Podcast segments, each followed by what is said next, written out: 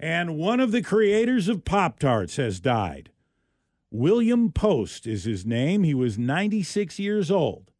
And in 1964, William Post ran a bakery that developed the first Pop Tart for Kellogg's. Thank you, sir. And it caught on right away, even though it was not frosted. Not in the first couple years. In But they 1964, perfected it. yeah, in 1964, Kellogg's competitor was creating a, a toaster pastry called Country Squares. So the Kellogg's people asked Mr. Post if he could come up with something.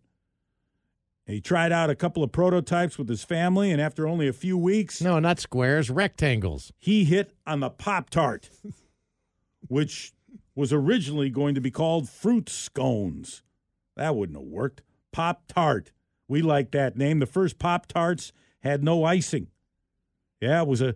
We lived in a world with icingless Pop Tarts for a couple of years. Fortunately, a number of m- you know many people are listening to us right now. We're not alive then and did not have to go through Well, yeah. those years They would be in therapy. but some of us did.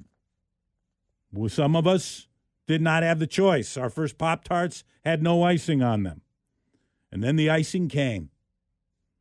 And so did the smiles to the faces of children all over the United States. You'd still eat the ones without the icing, but it wasn't the same. No.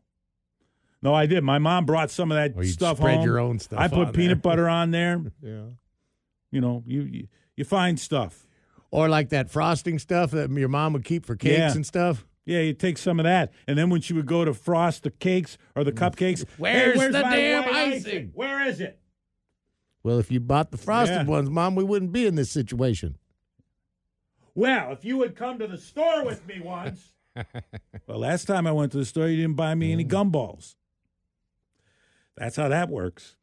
Anyway, Payback's a bitch, ain't it? Yeah. Anyway, the um, Kellogg's did not like the idea of frosting on the Pop Tart initially because they were worried that that icing would melt in the toaster, but they were wrong.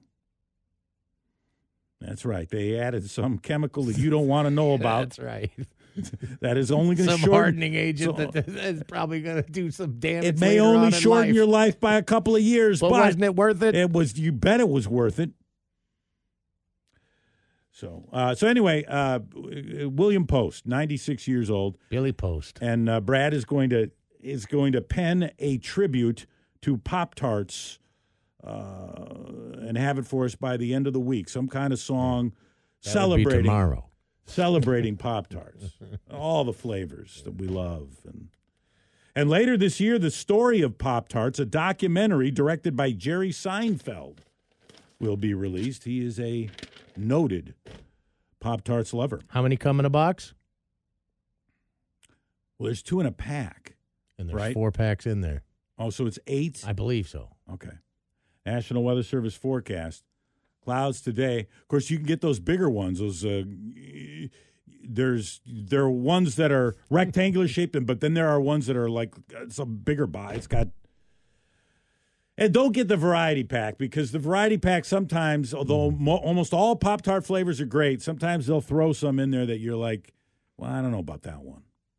Clouds, they'll put in the ones that aren't The selling maple as ones. well. Yeah,